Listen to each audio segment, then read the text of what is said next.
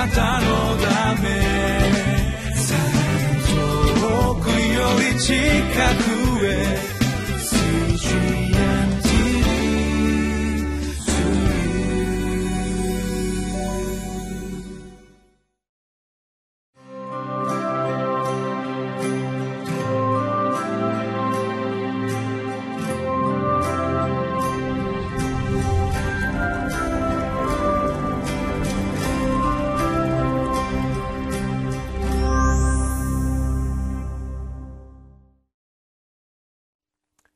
皆さんこんにちは。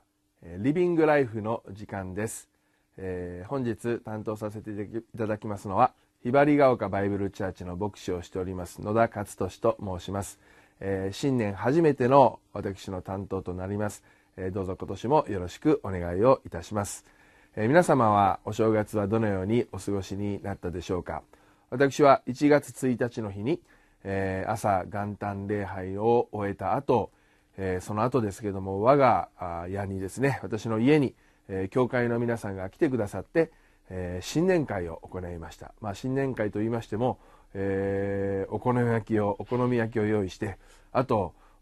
何かお汁のようなものを用意してみんなで食べてあとは交わるというだけのことでありますけど、え私の家になんと38人もの兄弟姉妹が来てくださいました、まあ、そういうとものすごい、え豪邸のように思われるかもしれませんが普通の住居であります。普通の住宅であります。ですからもう所狭しと兄弟姉妹が入っておられて座っておられて子供たちもいろんな部屋で遊んで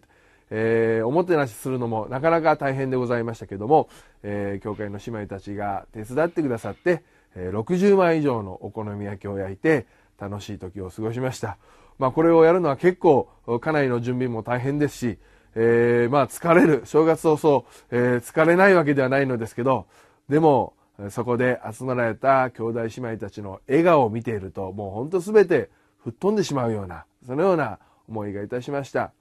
えー、特に、え、今回は年末に、え、家族を亡くされた方がいらっしゃいました、え、お父さんを亡くされた、え、奥様とまた息子さんまた奥様を亡くされたご主人。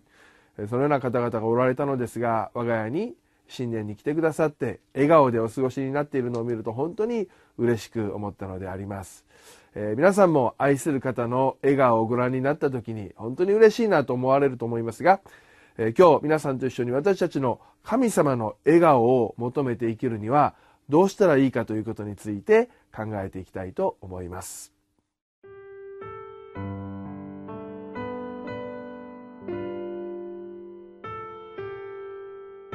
マタイの福音書5章17節から26節私が来たのは立法や預言者を廃棄するためだと思ってはなりません。廃棄するためにではなく、成就するために来たのです。誠にあなた方に告げます。天地が滅び失せない限り、立法の中の一点一角でも決して廃れることはありません。全部が成就されます。だから、戒めのうち最も小さいものの一つでも、これを破ったり、また破るように人に教えたりするものは、天の御国で最も小さいものと呼ばれます。しかし、それを守り、また守るように教える者は、天の御国で偉大なものと呼ばれます。誠にあなた方に告げます。もしあなた方の義が立法学者やパリサイ人の義に勝るものでないなら、あなた方は決して天の御国に入れません。昔の人々に人を殺してはならない。人を殺す者は裁きを受けなければならないと言われたのをあなた方は聞いています。しかし私はあなた方に言います。兄弟に向かって腹を立てる者は誰でも裁きを受けなければなりません。兄弟に向かって脳なしというようなものは最高議会に引き渡されます。また、若者というようなものは燃えるゲヘナに投げ込まれます。だから祭壇の上に供え物を捧げようとしているとき、もし兄弟に恨まれていることをそこで思い出したなら、供え物はそこに祭壇の前に置いたままにして、出て行って、まずあなたの兄弟と仲直りをしなさい。それから来て、その供え物を捧げなさい。あなたを告訴する者とは、あなたが彼と一緒に途中にある間に、早く仲良くなりなさい。そうでないと、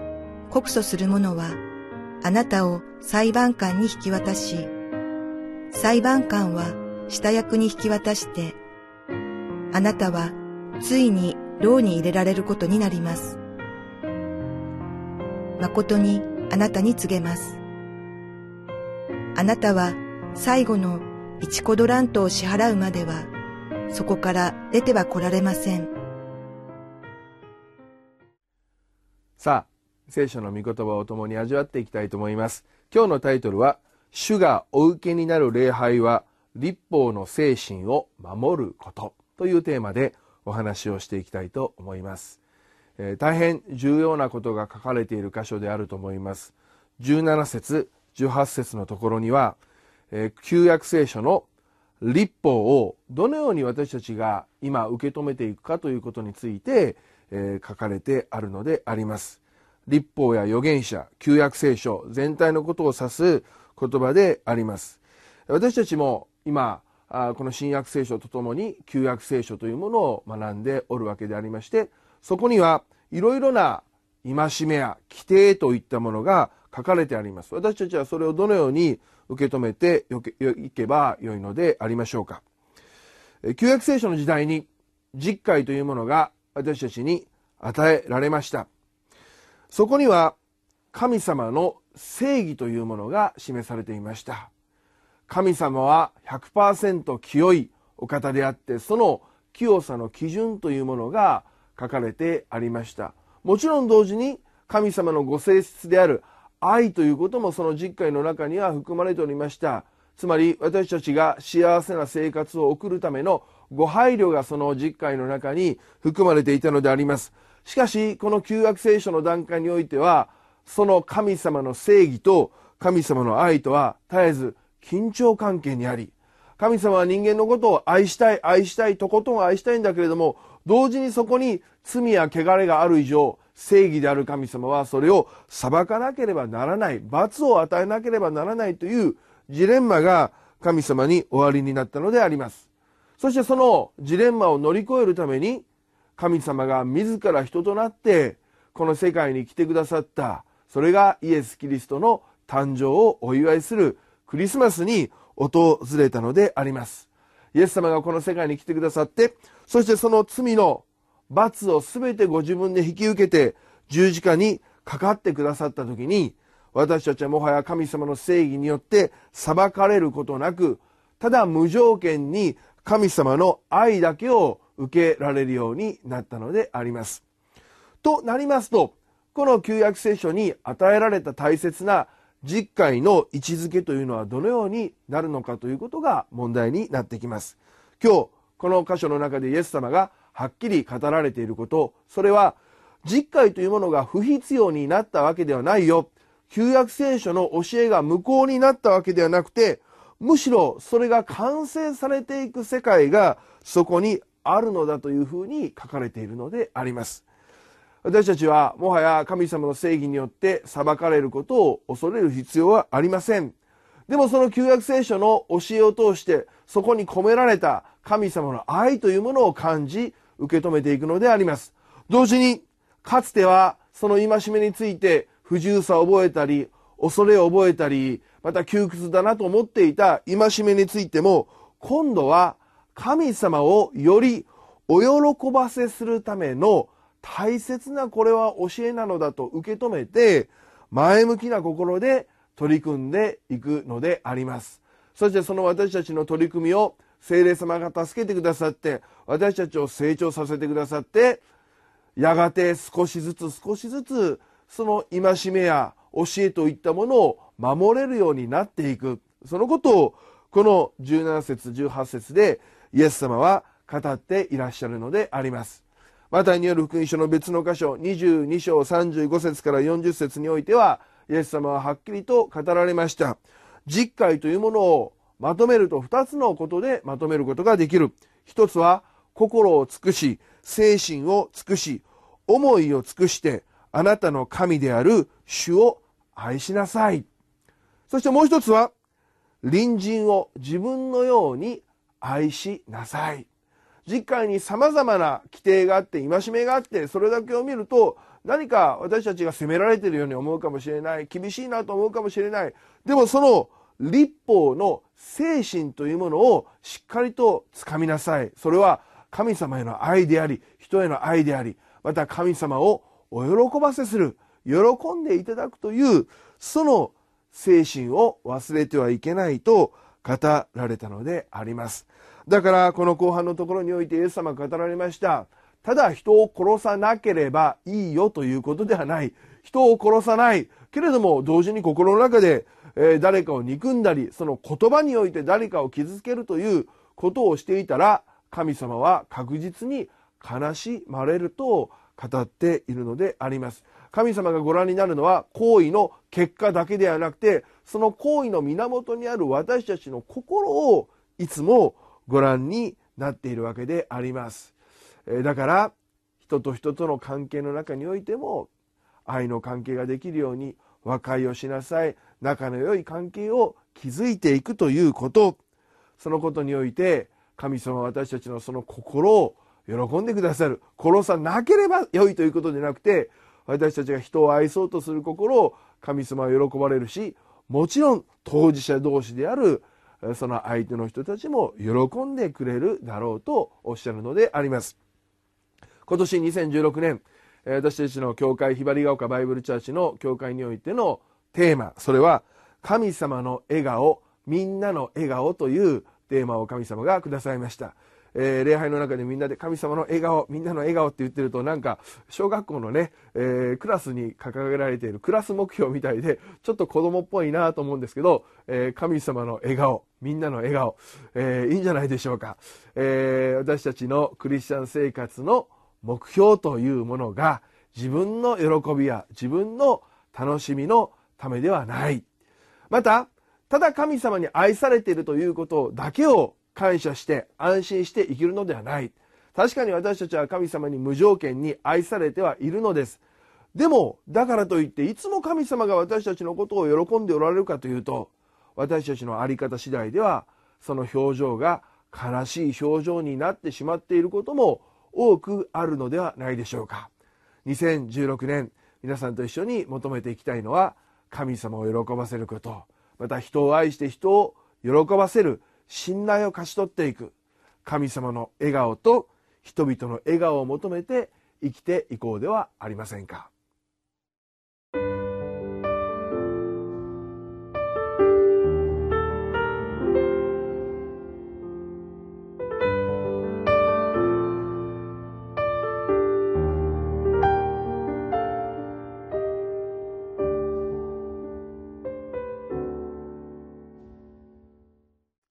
皆さんはビートルズという有名なロックバンドそのグループの曲の中に Please Please Me という曲があるのをご存知でしょうか？えー、チェチェチェチェチェチェチェというですね。Come on come on Oh please please me oh yeah I like please you とかそういう有名な曲ですけど私はこの曲の意味がですねえー、子供の頃はよく分かりませんでした。please, please me, please ってこう何かどうぞお願いします。お願いします、お願いします。私、どういうことかな？そう思っていたのですが、まあ中学生、高校生になって英語のことが分かるようになってくるとその意味が分かりました。えー、please という言葉は pleasure、喜びという意味から来ている言葉で、もともとは基本的には人を喜ばせるという動詞であります。でもそこから転じて please、確かにお願いします、どうかっていうそういう意味があるんですけど、この please, please me というのは、最初の please はどうか。二つ目の please は、喜ばせるですから、どうぞ私を喜ばせて、私を構って、そういう意味の、えー、言葉だということに気がついたのであります。もしかすると私たちの人生、神様を信じる前の一つの目標は、まさに Please, please me 私を喜ばせて、私を楽しませて、自分が楽しければ良いという生き方であったかもしれません。でも今私たちの合言葉は変わりました。Please, please me ではなくて Please, please God、えー、どうか神様を喜ばせてください。神様を喜ばせましょう。この言葉に変わったのだと思います。2016年、ぜひ時々思い出していただきたいと思います。Please, please me じゃなくて Please, please God、この聖書のなぜ学ぶのか、どのように実会を受け止めていくのか、その精神は Please, please God 神様を喜ばせる私たちの生活をもって神様を笑顔にしていくそのような新しい生活一日を共に送らせていただきましょう。皆さんの上に神様の祝福が豊かにありますようにお祈りをいたします。